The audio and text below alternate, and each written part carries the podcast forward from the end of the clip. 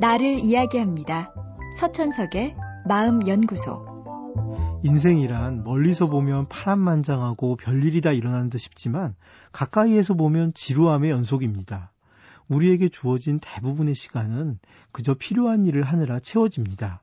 비록 처음엔 내가 선택한 일이었지만 시간이 갈수록 그저 성실하게 해내야 한다는 의무감만이 나를 지배합니다. 그런데 인간은 지루함을 오래 견디지 못합니다. 지루함은 내 존재가 무의미하다는 느낌을 주기 때문이죠. 그래서 내 삶이 온통 의무감으로만 채워진다고 느끼게 되는 순간 우리의 내면에서는 나다운 것, 내가 결정한 것을 하고 싶은 욕구가 스멀스멀 올라옵니다. 삶에 활기를 주어 삶을 지켜가기 위해서죠. 그래서 두 가지 방법 중 하나를 선택합니다.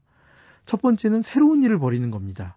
새로운 일을 벌이면 분명 새로운 기분과 큰 활력을 느낄 수 있습니다. 그러나 들어가는 에너지가 만만치 않아 부담도 크죠.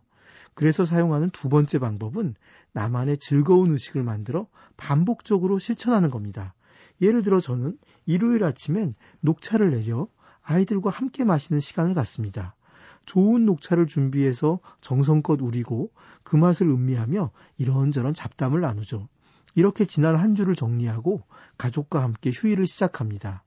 이런 반복적인 의식은 계속 새로운 일을 벌이는 것에 비해 크게 부담스럽지 않습니다. 안정감 속에서 작은 즐거움을 선사하죠. 어떤 분은 일주일에 한 번 친구들과 등산을 가기도 하고 보너스를 타면 꼭 아내와 좋은 레스토랑을 찾는다는 분도 있습니다. 제 주변엔 10년도 넘게 월급날엔 꽃과 아이스크림을 사서 집에 들어간다는 친구도 있습니다. 자신의 일상에서 이와 같이 사소하지만 즐거운 의식을 많이 만들 때 우리는 살아있다는 느낌을 얻게 됩니다. 그리고 그 느낌은 우리에게 편안한 행복을 전해줍니다. 물론 이처럼 애써 만든 의식도 다시 지루해질 수 있습니다. 그 순간을 즐기려는 마음이 사라지고 더 이상 의미를 부여하지 않는 순간 마치 온갖 기념일들이 그렇듯이 의식은 습관이나 의무가 되고 맙니다. 결국 우리에게 필요한 건 작은 일에 의미를 더하고 더 많은 걸 느끼는 태도입니다.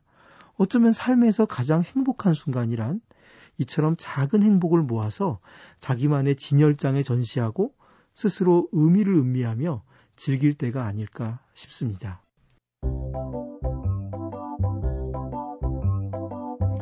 서천석의 마음연구소.